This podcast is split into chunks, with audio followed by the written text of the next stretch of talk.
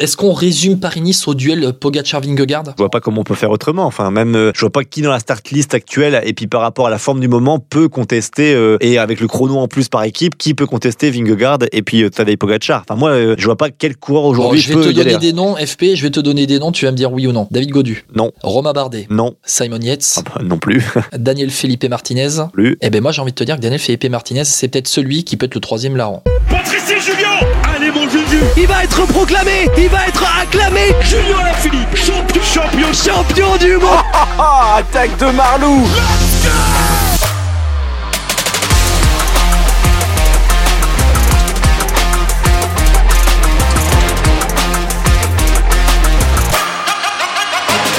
Bonjour, bonjour à toutes et à tous et bienvenue dans Vélo Podcast, un nouveau numéro. Hmm, ça sent bon les pavés, ça sent bon les feuilles qui repoussent sur les arbres, ça sent bon le printemps, ça sent bon François Père Noël. Salut FP. Salut Guillaume, salut à toutes et à tous. Dis donc, euh, une âme de poète euh, aujourd'hui. Ah, un petit peu poète, mais en même temps, ça y est, le premier gros bloc de la saison arrive avec euh, allez, cet enchaînement Strade, euh, euh, Strade Bianche, Paris-Nice, Tirreno Adriatico, Milan-San Remo. Après, ça va arriver, c'est c'est parti là. Ah, ça, ça, franchement, ça fait du bien. Ouais, ça fait du bien. Puis bon, on a eu des belles courses aussi au mois de février, avec euh, voilà pas mal d'équipes qui confirment, et puis euh, une, ou deux équipes françaises qui sont aussi euh, au premier plan, et c'est toujours intéressant ça. Ouais, tu veux en parler, FP, on va en parler. On va rentrer dans le vif du sujet tout de suite, avec donc, euh, pour commencer ce podcast, un peu le, le bilan de ce qu'on peut appeler la première partie de saison, qui, pour moi, FP, s'est achevé avec et le week-end d'ouverture euh, des euh, Flandriennes, des Flanders classiques, et en même temps avec euh, l'UAE Tour qui s'est déroulé euh, la semaine dernière, un peu, on va dire, la fin de ces courses exotiques aux quatre coins du monde, et on est revenu maintenant, ça y est, sur le vieux euh, continent. FP, pour commencer, on va, parler du week-end pavé, hein, un petit peu, euh, qui s'est déroulé donc euh, le week-end dernier, week-end d'ouverture. Les tops, les flops. Bon, déjà, ce qu'on peut mettre en avant, FP, je suis désolé, mais c'est ce collectif Jumbo Visma qui a été éclatant. Ouais, force est de reconnaître euh, quand tu gagnes les deux premières classiques flandriennes, alors même si bon, Kern Bruxelles Kern, on va peut-être pas la mettre dans les classiques, mais euh, au moins le Newsblad, euh, ouais, c'est vraiment la tactique de course, quoi. C'est assez bluffant parce que évidemment, voilà, ils ont les meilleurs coureurs, certes, et il manquait Van Aert en plus, mais quand tu vois ce qu'ils ont fait en termes de tactique, c'était assez bluffant, quoi. C'est un peu la quick step de la grande époque où ça suit les coups, mais ils ont toujours un coup d'avance par rapport aux autres équipes.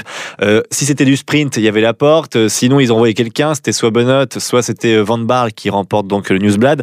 Franchement, non, moi je suis assez bluffé quand même parce que malgré tout, tu avais l'impression que même les coureurs qui étaient forts, plus forts que les Jumbo, bah, ils pouvaient rien faire. Je pense à Moritz sur euh, Kern Bruxelles Kern. Enfin, moi vraiment, voilà, je suis assez bluffé et ouais, c'est chiant de le dire ça. hein. Ouais, avec euh, Omloop, le Omloop et Newsblad qui a été euh, remporté par Dylan Van Barle, euh, qui a réussi à, eh bien, à garder une, une avance d'une vingtaine de secondes hein, sur le groupe de poursuivants qui avait été réglé par Arnaud Delis avec Christophe Laporte. On en parlera du rôle de Christophe Laporte et le lendemain, le dimanche, Kern Bruxelles Kern avec un doublé Jumbo Visma, Tige Benoît devant Nathan Van donc et Christophe Laporte qui euh, règle le groupe euh, de poursuivants, en tout cas le peloton principal pour la sixième place devant Arnaud Delis. Euh, le rôle de Christophe Laporte. Quand on voit franchement que et le dimanche c'est Benoît et Van Hooydonk qui sont euh, devant avec euh, le samedi euh, Dylan Van Baarle qui s'était échappé, on n'a pas encore Wout Van Aert qui a repris.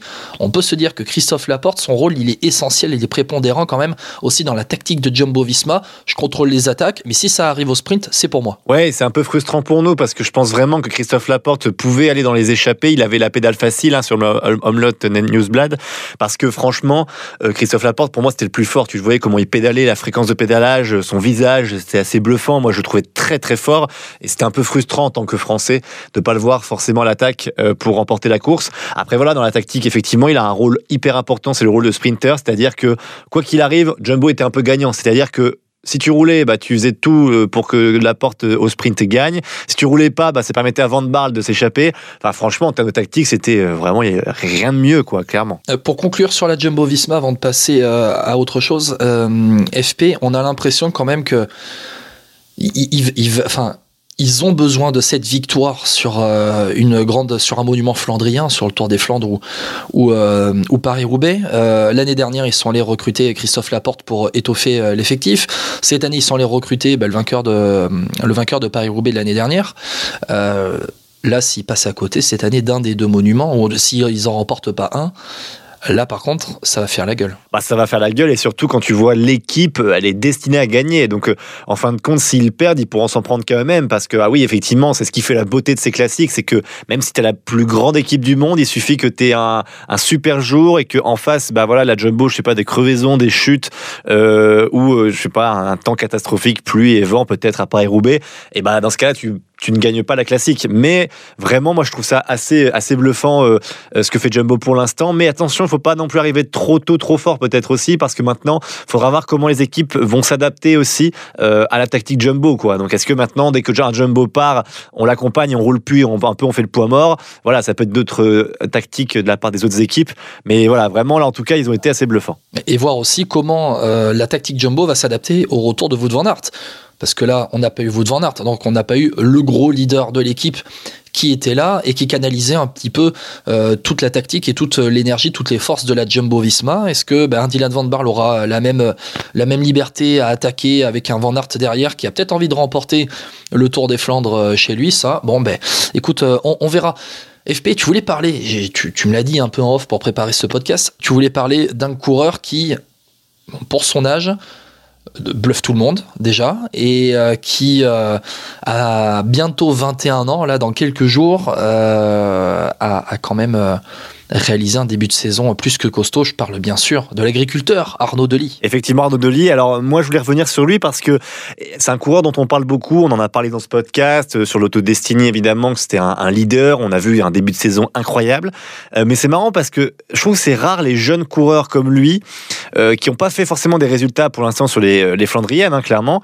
il a fait des, voilà, des, des, très bons sprints, mais sur les Flandriennes, il était assez neuf eh bah, le voir marquer d'aussi près et le voir autant regarder, autant juger, euh, c'est-à-dire que dès qu'il part, on le suit.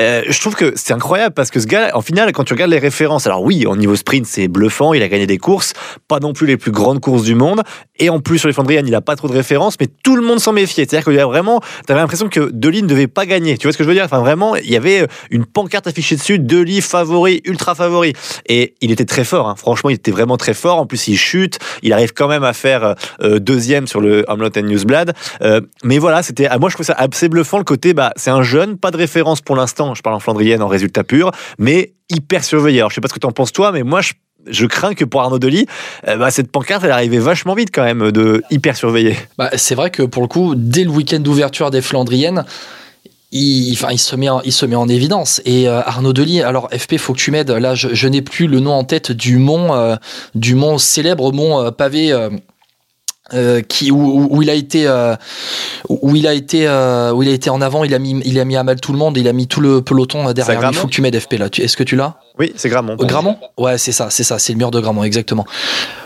Où tu le vois tu le vois à l'avant mais moi je m'attendais pas à voir Arnaud Delis là. Alors Arnaud Delis pour avoir vu vite fait quelques quelques interviews il n'aime pas il n'aime pas être défini comme un sprinter.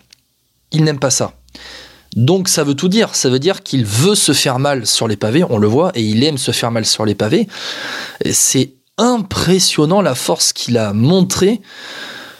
C'est impressionnant. Je, franchement, moi j'ai été bluffé, je m'attendais pas à le voir ben, aussitôt et euh, aussi fort. Maintenant, est-ce que ça va le desservir? Ben, euh, écoute, j'ai envie de te dire, à voir maintenant ce que ça va donner sur une plus longue distance où les équipiers seront peut-être, parce qu'il y aura peut-être que la Jumbo Visma qui sera en surnombre à un moment donné, euh, après plus de 200, 220 km à un moment donné euh, sur les classiques pavés, et ça sera du 1 contre 1. voilà. Alors peut-être que personne va vouloir arriver au sprint avec Arnaud Delis, peut-être même pas vous devant Aert, ça à voir psychologiquement ce que ça va, ce que ça va donner. Mais pour le coup, Christophe Laporte l'a battu hein, à Kern Bruxelles Kurn. Hein. Donc euh, ça veut dire qu'il n'est pas imbattable, hein, Arnaud Delis. Je te, je te, prends juste très vite fait pour terminer sur Arnaud Delis, FP. Ses résultats depuis le début de saison maintenant. On arrive à la fin février, début mars. Euh, son pire résultat, ses deux pires résultats Arnaud Delis, c'est la 31e place sur le contre-la-montre finale de l'étoile de Bessèges à Alès, la 27e place sur le Grand Prix à Marseillaise. Sinon, tout le reste, c'est top 8 vainqueur d'une des classiques euh, en, début de saison, le, Grand Prix Valencia, vainqueur de la première étape euh, de l'étoile de Bessèges, vainqueur de la troisième étape, la deuxième était neutralisée. Au Mont Bouquet, fait huitième, septième du général de l'étoile de Bessèges, deuxième de la Classica d'Almeria, et puis ce week-end, deuxième du Homelop et septième à Kurn. C'est bluffant. C'est franchement c'est bluffant. C'est peut-être le coureur de ce début de saison. Ah, c'est clairement le coureur de ce début de saison et je suis curieux de voir comment il va être marqué dans les prochaines courses. Je pense même à, à Milan-San Remo ou à ce, à ce genre de course quand même de grandes classiques.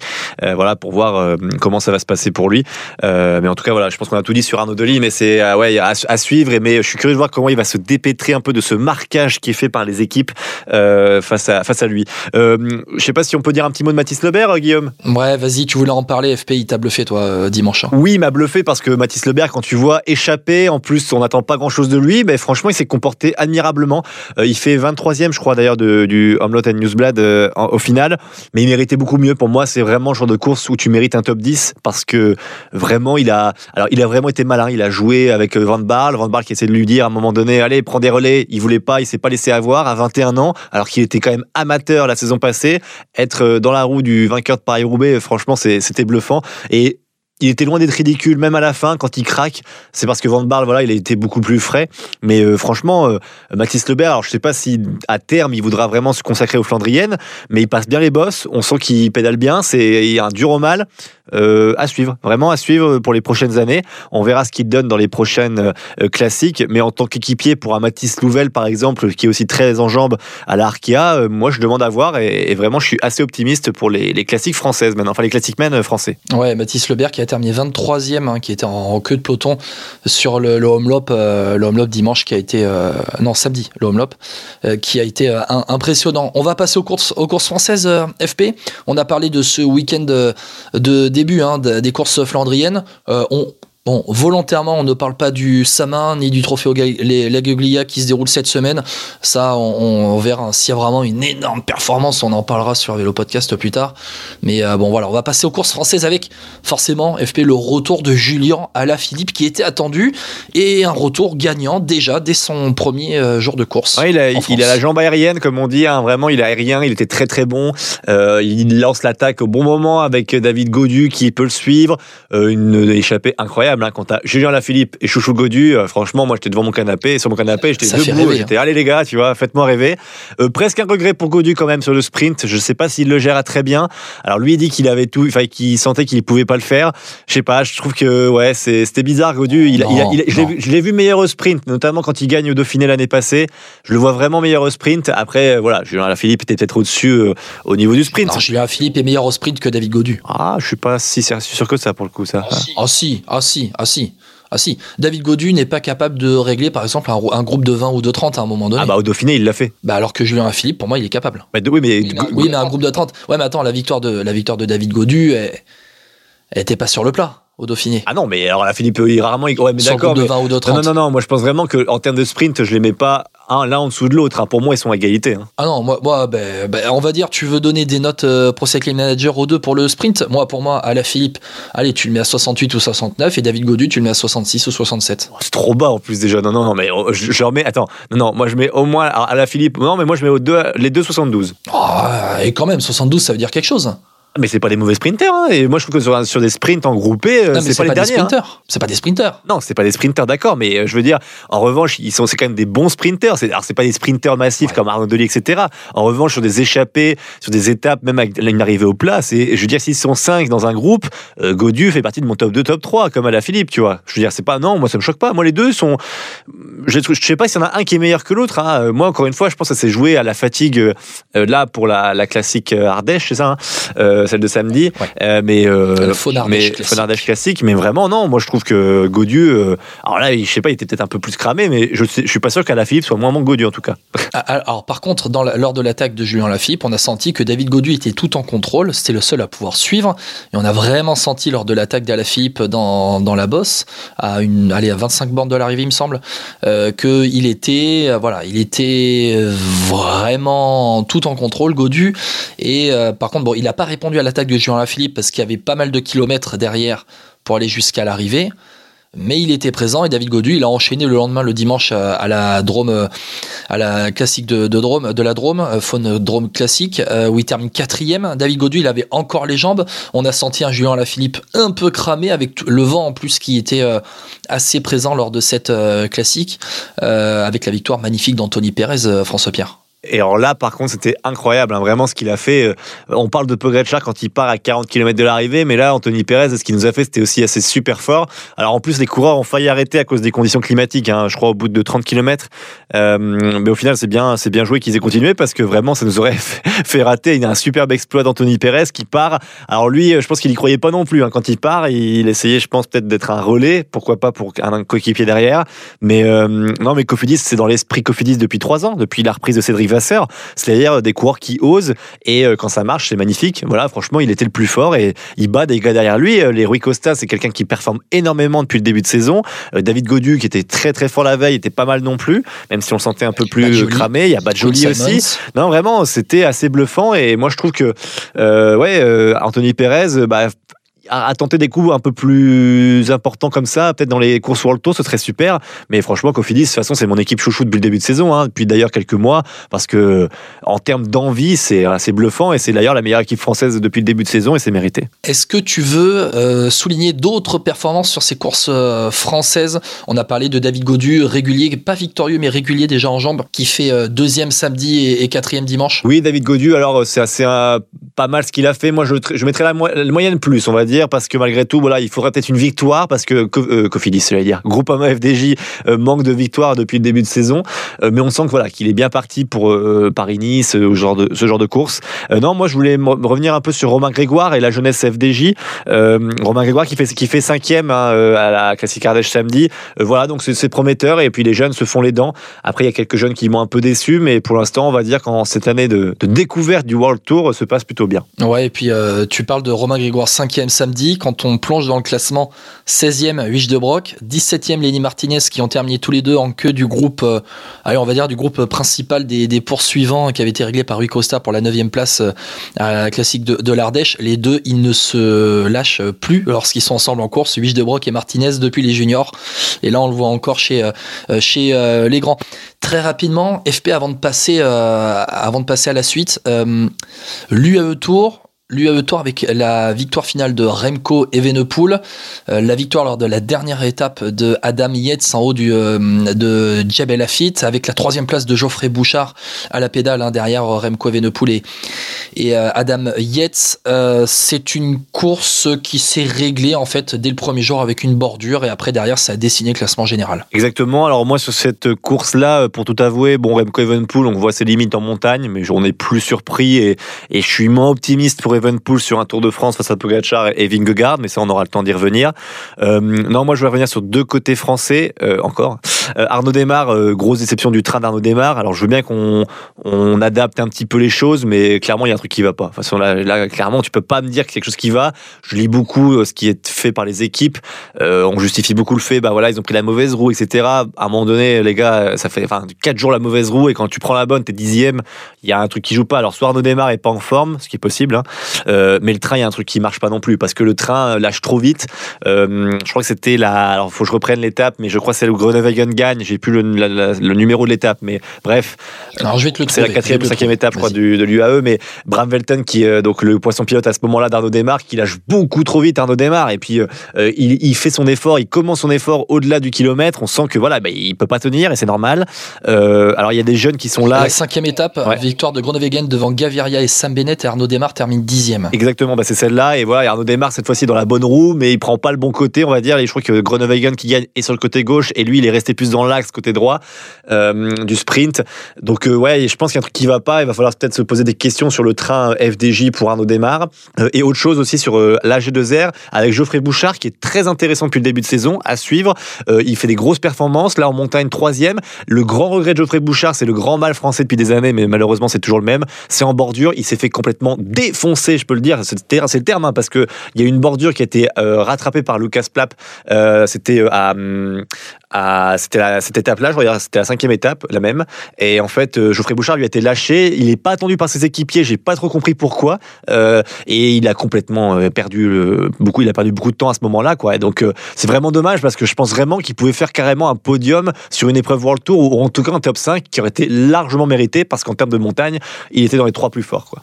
Même, et même, tu vois, je me Ouais, demandais même s'il n'est pas plus fort que Evenpool euh, sur l'UAE Tour. Enfin, en montagne, je parle. hein. Voilà. Bah, en tout cas, il termine juste derrière Remco Evenepoel à, à Lafitte, euh, Geoffrey Bouchard qui fait partie de ces coureurs hein, euh, au parcours atypique qui a percé sur le tard en remportant notamment le classement de la montagne sur la Vuelta FP. On vient de faire le bilan de cette première partie de saison qui s'est donc conclue, on peut le dire, avec et l'UAE Tour et les classiques flandriennes et les classiques françaises Dromardèche en cette fin du mois de février. Euh, FP avant de passer à la suite de la saison, on va parler d'une interview qui, allez, on va pas dire fait polémique, mais qui fait parler dans le monde du cyclisme. Aïe aïe aïe, attention Philippe, le parapluie Jérôme Pinault, hein, évidemment, qui après l'échec BNB était l'invité chez nos confrères de RMC, euh, donc dans l'émission Bartoli Time, si je dis pas de bêtises. Exactement. Euh, RMC où, où Jérôme Pinault a travaillé, hein, c'est pour ça qu'il connaissait aussi euh, quelques personnes sur place. Euh, mais voilà, c'est bah moi sur cette interview, bon à part qu'il règle ses comptes avec quelques sites internet spécialisés du vélo, Véloclub.net. Ouais, véloclub.net, pour pas les citer, c'était ouais, moi j'ai pas de fin. Moi, en fait, honnêtement, j'ai pas appris grand chose. ça ne change pas l'opinion que j'ai de Jérôme Pinault, dans le sens où euh, je pense qu'il a été pris, je maintiens l'avis que j'avais en tout cas début janvier, qui a été pris dans un, engrenage infernal. Je parle que pour les mecs, hein, pour les filles c'est autre chose. Euh, mais euh, voilà, après, qu'est-ce qu'on peut dire de plus maintenant? Moi je trouve qu'il aurait peut-être dû faire encore plus profil bas et pas venir se justifier maintenant. Qu'il se soit fait avoir, c'est certainement vrai. Euh, que ce soit tout blanc, tout noir, je pense pas non plus. Mais euh, voilà, en fait ce qui m'a gêné avec cette interview, c'est qu'on n'apprend pas énormément. quoi. Qui me dit, qui disent, bah, je me suis fait flouer par un tel, un tel. Ok, on aura une info en plus. Là même pas, à chaque fois c'est justifié en disant en plus Didier Kio n'est pas, euh, n'est pas un voyou. À un moment il sort sur les, il part sur le football. Enfin, moi je trouve que c'est trop. En fait, il voulait se défendre sans argument. C'était un peu bizarre, je trouvais. Je sais pas, moi ça m'a pas forcément gêné, mais j'ai l'impression. Après, il l'a dit au début, je vais donner ma vérité. La vérité, ma vérité. Et quand il a dit ma vérité, ça voulait tout dire. C'est, il voulait euh, remettre en contexte un peu euh, euh, ce que, comment lui il a vécu en disant bon ben voilà j'ai rencontré Didier Quillot un match de Coupe de France entre Vannes et le PSG à telle date. C'était début janvier donc euh, 2022 après j'ai rencontré Anne Hidalgo la maire de Paris à telle date ensuite Anne Hid- Anne Hidalgo la maire de Paris a pris la parole à telle date au Tour de France. On a réécouté le vocal de d'Anne Hidalgo. C'était à la dernière étape du Tour de France en disant que l'équipe n'allait pas être financée par la mairie de Paris, mais euh, qui aurait juste un, naming, un nom apposé et que derrière, après, c'était à eux de trouver l'argent.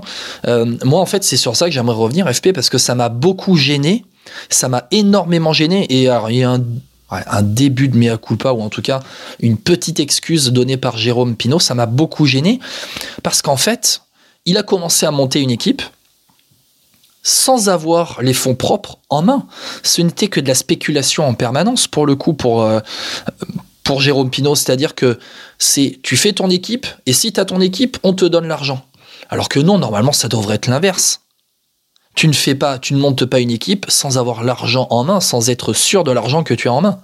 C'est pas possible ça normalement. Je suis d'accord avec toi. Non, non, mais je suis entièrement d'accord. Après, euh, encore une fois, on ne sait pas quelle promesse il y a eu. Parce que le, le- le problème de ça, c'est parce qu'effectivement, je suis d'accord. il a- 14, il a, dit, on, m'a, on m'a dit, il y aura 14 millions par la mairie de Paris, qui sont jamais arrivés ces 14 millions, parce que la mairie de Paris a très bien dit, il y aura pas d'argent public sorti. Anne Hidalgo l'avait dit lors de la dernière étape du Tour de France 2022, il y aura aucun argent sorti par la mairie euh, de Paris pour financer cette équipe, et on a annoncé 14 millions. Après, c'est le sponsor. hein. Lui, il parle bien qu'il a eu, il a eu des contacts avec Amazon notamment. Ouais. Moi, je, voilà, je suis désolé. C'est que voilà, c'est la tragique histoire d'un sponsor qui se fait planter par un éventuel sponsor, un éventuel repreneur. Moi, ce que, là où j'en voudrais un peu à Jérôme Pinault, je pense, par rapport aux fans de l'équipe et à celles et ceux qui travaillaient pour cette équipe, c'est que le plan B, en tout cas, le fait de continuer avec la structure actuelle, n'était pas prêt. C'est ça la, la- grande problématique, c'est qu'en fait, le plan B n'avait ja- n'a jamais existé. Il n'a vu qu'un plan A.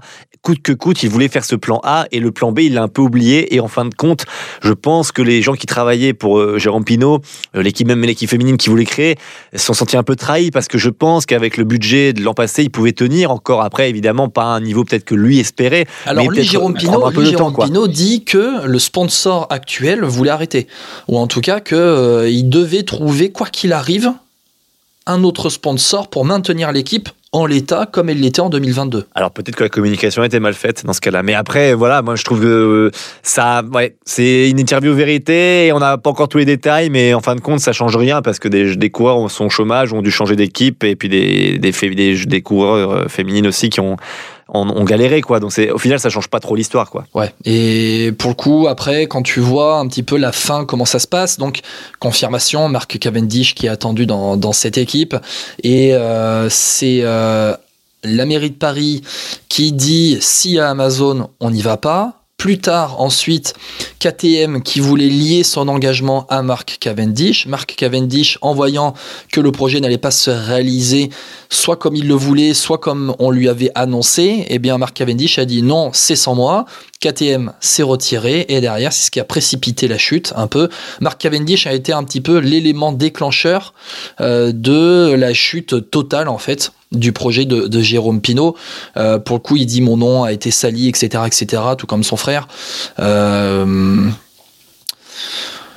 quand tu es à la tête du projet, tu sais à quoi tu t'exposes quand tu, quand tu chutes d'une telle manière. Et pour le coup, voir un plan, enfin, ouais, il n'y a même pas eu de plan B de FP, il n'y a même pas eu de plan B. On était début décembre, il essayait encore de se battre pour maintenir un semblant de. Enfin, tu peux pas arriver début décembre avec la plupart des équipes qui ont bouclé euh, fin octobre et, euh, et euh, être toujours à essayer de. Il a voulu se battre jusqu'à la fin, mais on, on, en parlait dans le podcast spécial BNB Hotel qu'on a fait début janvier à retrouver sur toutes les plateformes d'écoute où sont euh, où est Podcast tu, tu, il, il s'est menti à lui-même. Tu peux pas, tu peux pas te mentir à toi-même comme ça. Bah ah oui, moi je pense qu'il y a un gros problème de communication, c'est certain. Et puis de toute façon, voilà, il n'y avait pas d'argent, il n'y avait pas d'argent. Mais encore une fois, effectivement, on en a parlé longtemps et longuement sur le podcast, hein, de, le podcast et euh, sur voilà Apple Podcast, vous pouvez retrouver sur Deezer, sur YouTube et sur euh, Spotify. Et d'ailleurs, juste pour conclure, si Jérôme Pinault veut réagir aussi à ce qu'on dit, s'il nous écoute, hein, on ne sait pas. Si Jérôme Pinault veut réagir, il peut voilà nous contacter et euh, ben, on l'invitera. on l'invitera dans Vélo Podcast pour que aussi il puisse euh, répondre euh, aux, questions de, Vélo Podcast. FP, oui, on va on va conclure sur euh, ben, le cas, l'interview de Jérôme Pino sur RMC Sport dans l'émission Bartolitem qui était qui a retrouvé aussi en, replay chez les amis d'RMC Sport. interview de dimanche. FP, on va, on va s'orienter vers la seconde partie de saison. Ça y est, le Paris-Nice, Tierno Adriatico arrive. Ça peut aussi nous permettre de nous projeter sur le Giro et le Tour de France. FP, dans quelques secondes. Attention, sortez les thermomètres, les baromètres et tout ce qu'il faut, tout en mettre. Euh, ça, va, ça va y aller là. Attaque de Marlou Et il veut passer à la télé celui-là Allez, c'est parti pour la seconde partie de saison. On a évacué la première FP, la seconde partie de saison avec donc ce week-end l'Estrade Bianchi le samedi, le dimanche le début de Paris-Nice et lundi le début de Tirreno Adriatico.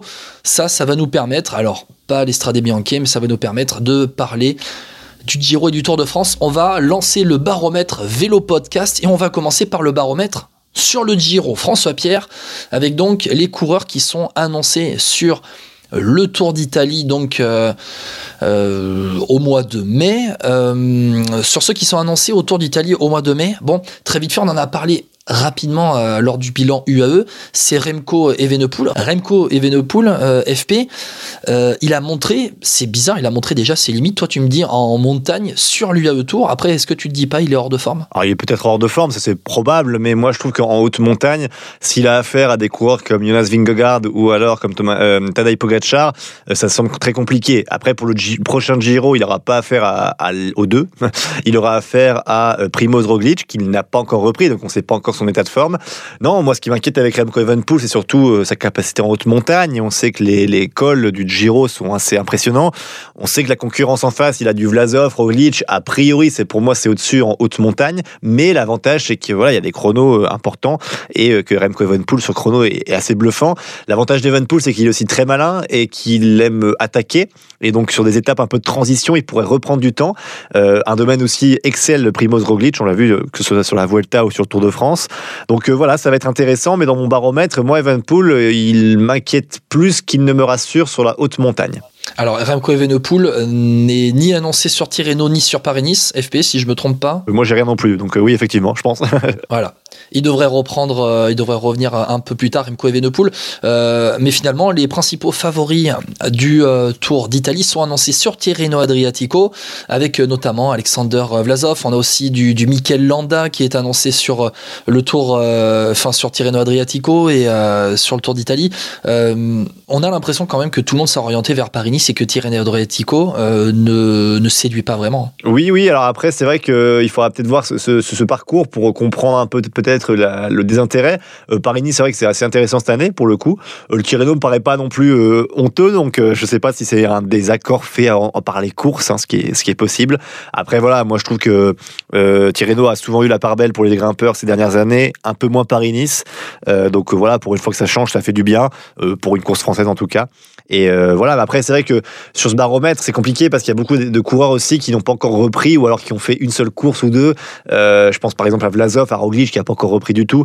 Euh, donc euh, c'est des coureurs voilà qui dans le temps, on va dire leur régime à eux, ce sera soit le Giro, des courses en transition avec un Tour de Suisse par exemple, ou un Tour de France en supplément, ou une Vuelta. Donc forcément, on va dire que leur reprise est beaucoup plus tardive.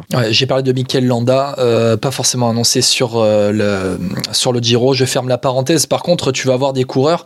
allez, on va penser. euh, alors, Primoz Roglic, lui, il va reprendre autour de Catalogne, après, juste après Milan-San Remo. Donc, ça, voilà, Primoz Roglic qui est annoncé, lui, sur euh, le Giro, qui fera pas beaucoup de courses, mais on va avoir un, un Guerin Thomas sur Tirreno euh, Adriatico. On va avoir Bini Girmay, on va avoir Mathieu Van Der Poel, on va avoir Van Aert sur Tirreno Adriatico. Les trois vont se faire plaisir. Encore, on a l'impression que c'est pas forcément les grimpeurs, mais plus les punchers, sprinters qui vont vraiment se faire plaisir. Il n'y a pas vraiment de très haute montagne hein, sur Tirreno Adriatico. Non, c'est vrai. Après, euh, c'est l'avantage hein, de- de- d'avoir des, des profils variés comme ça. Euh, après, moi, là, sur, sur ce baromètre, moi, dans le Tirreno, euh, un coureur que j'attends beaucoup, c'est Benoît Cosnefroy. Euh, par rapport à la saison qu'il doit faire cette année, je trouve euh, ça doit être sa, sa, sa saison rêvée. Avec Valentin Madouas, peut-être, les deux, on peut les lier. Madouas, oui, oui, c'est un peu pareil, effectivement. Valentin Madouas, je suis assez d'accord, même si moi j'attends plus Cosnefroy sur les profils de Tirreno que Valentin Madouas, parce que Madouas, je lui fais confiance sur les classiques flandriennes. Mais euh, voilà, en tout cas, cette année, j'attends beaucoup de Benoît Cosnefroy, qu'il confirme son statut et en espérant voilà des victoires, parce qu'une victoire d'étape sur le Tirreno, euh, bah, mine de rien, quand on voit la start list, ce serait déjà bluffant. Ouais, on, on. On va voir Thibaut Pinot aussi qui est annoncé sur Tirreno, sur le calendrier, euh, euh, calendrier italien. Thibaut Pinot, bon, c'est sa dernière saison. On en attend quoi? Toi, tu t'attends à le voir peut-être jouer le général à un moment donné, top 10 ou alors euh, non? Pas sur le Tirreno. Moi, sur le Tirreno, je pense qu'il visera peut-être plutôt une étape. Euh, je crois qu'il y a une étape un peu plus montagneuse, hein, la sixième étape, je crois. Euh, donc, je le vois plus jouer sa carte là-dessus, une étape que le général. Mais pourquoi pas? Après, Thibaut Pinot, ce qu'on veut, c'est le voir nous faire rêver sur, les courses, sur les hauteurs du Giro. Donc, c'est ça ce qu'on veut voir aujourd'hui. Maintenant, on verra comment ça va se passer pour Thibaut. Il a l'air en jambes en tout cas. On a vu sur les, courses françaises là, de début de saison, il s'est permis deux trois attaques, de, tenter de reprendre des attaques aussi. Non, vraiment, on sent qu'il a. Alors voilà, c'est pas le Thibaut Pinot de la grande époque, mais euh, c'est un coureur qui a retrouvé en tout cas du, du jus. Ouais, bon, Thibaut Pinot sur le Giro, on veut euh, le maillot de la montagne et deux étapes. On lui, on lui donne ça comme objectif? Moi, je pense plus au maillot rose, mais oui, d'accord. Tu penses plus, plus au maillot rose qu'au maillot de la montagne? Moi, je pense plus qu'il va aller vers le maillot de la montagne. hein. Le classement général, ça ne tente plus euh, vraiment de jouer le classement général maintenant. Ouais, je pense pas. Enfin, je- après, je- on verra. Je pense qu'il va. Il va il- pas se mettre la pression pour il ça. va se juger en tout cas sur les premières étapes et puis on verra comment ça va se passer. Moi, je pense que si un Thibaut Pinot arrive à, à accrocher le maillot rose euh, lors des premières étapes de montagne et à le garder, je sais pas, 5-6 étapes, euh, et puis en, en ayant remporté une étape, je pense que c'est un super Giro et ce serait un, un- voilà, un beau clin d'œil pour cette course qui lui a pas trop réussi souvent sur la fin, mais où il a souvent performé. Bon, ok, ben Thibaut Pinot en rose à Rome à la fin du mois de mai, donc on espère pour lui, on espère pour lui. Alors après, il y a 70 bandes de contre-la-montre cette année sur le Tour d'Italie, mais Thibaut Pinot a été champion de France du contre-la-montre euh, dans le passé et on va voir ce que ça va donner. FP, on a parlé euh, donc de ce baromètre un peu euh, Giro, on a, on a cité les principaux favoris qui pour l'instant ne se sont pas vraiment découverts en vue du Tour d'Italie. Euh, allez, en vue du Tour d'Italie, il y a peut-être un, moi un Team Enarensman, j'en attends un petit peu, mais on va voir ce que ça va donner avec la cohabitation avec Gary Thomas, Joao Almeida aussi. Euh, Joao Almeida, il serait temps qu'il se réveille en tant que leader à la UAE Team. Euh, Jevine aussi à la UAE Team, on va voir ce que ça va donner un petit peu. On va basculer sur le Tour de France. François Pierre, parce que euh, avec euh, la start list annoncée sur Paris-Nice, c'est la, la bataille des grands des chefs, la bataille des grands rois là, euh, directement dès Paris-Nice avec le duel, la revanche de l'année dernière, Pogacar Vingegaard. Ouais, je pense qu'on va arriver là-dessus sur le Tour de France aussi. Donc, euh, je pense que même les autres, on peut alors, pas les oublier, mais en tout cas, si on parle de favoris, ce sera vraiment les deux ultra favoris. Bon, c'est bluffant. hein. Enfin, moi, après, Pogacar, T'as l'impression que c'est un monstre qui, voilà, il peut partir à 40 bandes de l'arrivée, à 30. Enfin, il choisit quand est-ce qu'il part et puis celui qui peut le suivre, il essaye, mais il n'y arrivera pas. Et Vingegaard, pour sa reprise, c'est alors c'est une nouvelle course en espagnol, c'est euh, Ca- Gran Camino, Le, le Grand Camino. Camino, pardon, euh, où d'ailleurs les Cofidis ont bien performé aussi au passage. hein, J'en profite, mais il y a eu Ouais, trois coureurs. Izagirre, ouais. Avec euh, Herrada et puis Ruben Fernandez. Mais euh, non, non, euh, Vingegaard, pareil, c'est monstrueux. En plus, maintenant, il a des équipiers comme Attila Valter, qui, l'ancien de la FDJ, qui l'aide bien en montagne. Euh, ouais, Vingegaard, euh, bon, il aura, il aura pas forcément beaucoup d'équipiers euh, sur Paris-Nice, hein, parce qu'on annonce Christophe Laporte, enfin après qui sera peut-être plus lui sur le plat, Olaf Koy pour les sprints. Alors il y a Rohan Dennis, euh, Kruijswijk et Tobias Foss. Mais voilà, c'est pas les mecs Foss, le champion aériens. du monde du contre-la-montre. Oui, oui, oui, non, mais je veux dire, après, c'est pas des coureurs, je pars en montagne, qui t'aident beaucoup. Mais après, est-ce qu'il a besoin d'aide? C'est ça la question. Non, ça va être sympa de voir ça, cette première euh, avec les deux coureurs. Moi, j'imagine bien un petit Pogacar, Vingegaard et Godu qui tient, tu vois. Non, non, je rigole, mais en tout cas, euh, les deux qui vont se faire une grosse bataille et ça va être intéressant de voir ça dans la, dès les premières semaines de mars, quoi. Ouais, puis il y aura aussi Rafael Majka pour accompagner euh, euh, Tadej Pogacar sur un parcours finalement, euh, sur un parcours de Paris-Nice qui toujours en fait, euh, qui, qui est toujours équilibré. Euh, comment dire? C'est quand même un parcours, hein, ce, ce- ce Paris-Nice, qui est dessiné pour dès le début embêter, euh, dès le début embêter tout le monde avec peut-être du vent qui euh, va jouer son rôle dans les euh, premières étapes, des, bordures possibles. FP, on a d'ailleurs le retour d'un contre-la-montre par équipe lors de la troisième étape. Bon, on connaît un petit peu les coins. Dampierre en Burly, c'est près d'Orléans. Contre-la-montre par équipe, FP, ça fait longtemps qu'on n'avait pas vu ça. Ouais, ça, honnêtement, ça me manquait pas. Donc, c'est pour ça que j'ai pas relevé ça. Mais effectivement, alors en plus, c'est une distance un peu importante, 32 km, ça peut faire des gros écarts. Euh, Enfin, des gros écarts, en tout cas, euh, tout est relatif, mais des gros écarts, peut-être pas avec les grosses écuries. Euh, voilà, moi, je trouve que, ouais, c'est c'est vraiment le truc où ça, ça m'attire pas. Donc, j'ai du mal, j'ai de non, mais j'ai du mal à, à le vendre parce que j'ai- vraiment, ça m'attire pas. Donc, autant je préfère les chronos, tu sais, en montagne de 5 km comme ça, le plus rapide, ça c'est plus excitant pour moi de voir ça que ce chrono par équipe avec 32 bornes. Franchement, enfin, en, en- en termes de spectacle, ce que tu offres aux spectateurs maintenant, je trouve- moi, je trouve ça pas terrible. Après, il y en a qui peuvent Ah, mais il faut ça. varier un petit peu les plaisirs. On a vu pendant des années, allez, des contre-la-montre courts, des contre-la-montre un peu plus longs ou de plus en plus courts avec euh, juste une petite côte. Là, un retour du contre-la-montre par équipe. D'ailleurs, on parlait de, on parlait de Jonas Vingegaard peu entouré sur euh, ce Paris-Nice. Euh, quand on sait qu'il y a un contre-la-montre par équipe, on se dit qu'une start list avec finalement un Rohan Denis et un Tobias Foss euh, qui sont quand même des champions du monde euh, du contre-la-montre, euh, on comprend un peu mieux Nathan Van Hooydonk qui est aussi très bon rouleur. Oui, non, mais clairement, c'est pour ça. hein, mais, mais vraiment, voilà, moi, je sais pas quelque chose qui me manquait. Et si on oublie ça pendant 15 ans, ça me, ça me va aussi. Bon, est-ce qu'on résume Paris-Nice au duel Pogacar-Vingegaard? Ah, je vois pas oui, comment on peut- ouais, je vois pas comment on peut faire autrement. Enfin, même, euh, je vois pas qui dans la start list actuelle et puis par rapport à la forme du moment peut contester euh, euh, et avec le chrono en plus par équipe, qui peut contester Vingegaard et puis Tadej Pogacar. Enfin, moi, je vois pas quel coureur Bon, aujourd'hui je vais peut te donner des noms, FP, je vais te donner des noms, tu vas me dire oui ou non. David Godu, Non, Romain Bardet, non, Simon Yates, Ah bah, non plus, Daniel Felipe Martinez. plus.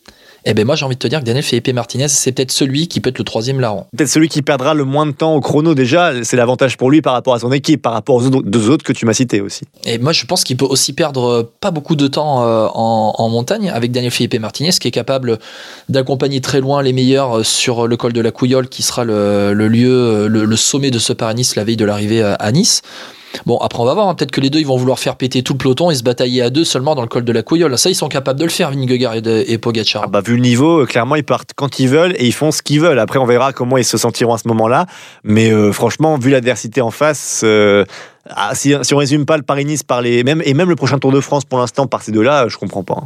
hein. Bon, après, on verra bien, euh, notamment sur le prochain Tour de France. euh, on fait le baromètre hein, Tour de France, là, en parlant de, Paris-Nice notamment. Euh, mais il y en a un qui est annoncé sur le Tour de France et qui sera, lui, plutôt sur Tirreno Adriatico. C'est c'est Henrik Mas.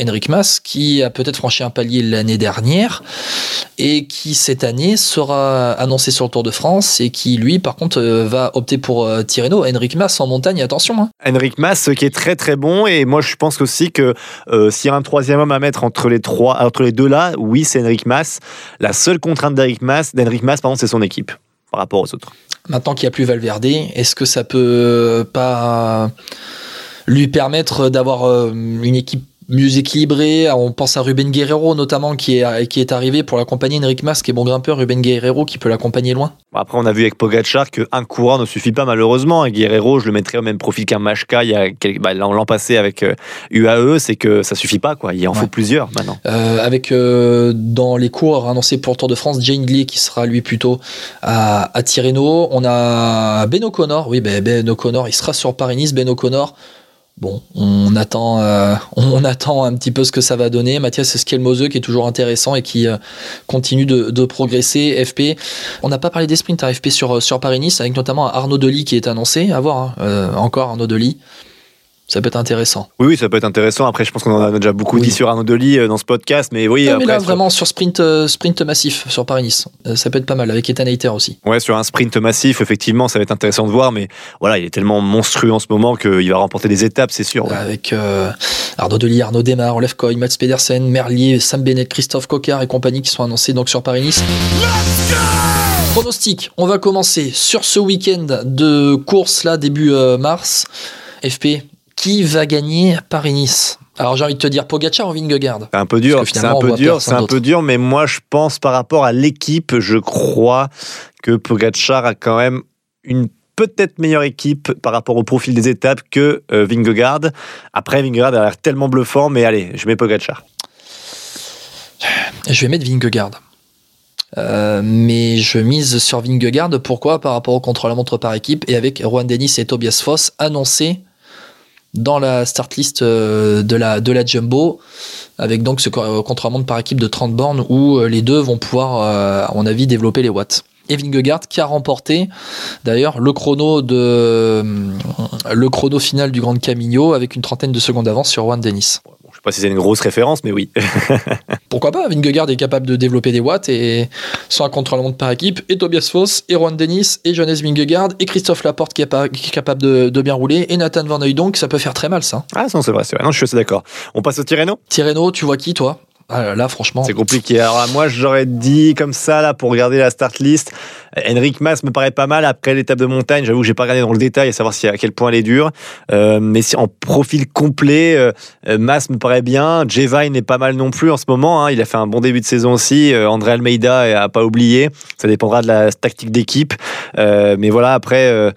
Euh, ouais, même un, même et au final même un Wout van Aert, s'il est vraiment très en forme, il pourrait, mais là, apparemment vu qu'il vient de mal- il, il est malade en ce moment et qu'il reprend sur Tirreno, voilà, faudra être vigilant sur sa capacité à, à être performant.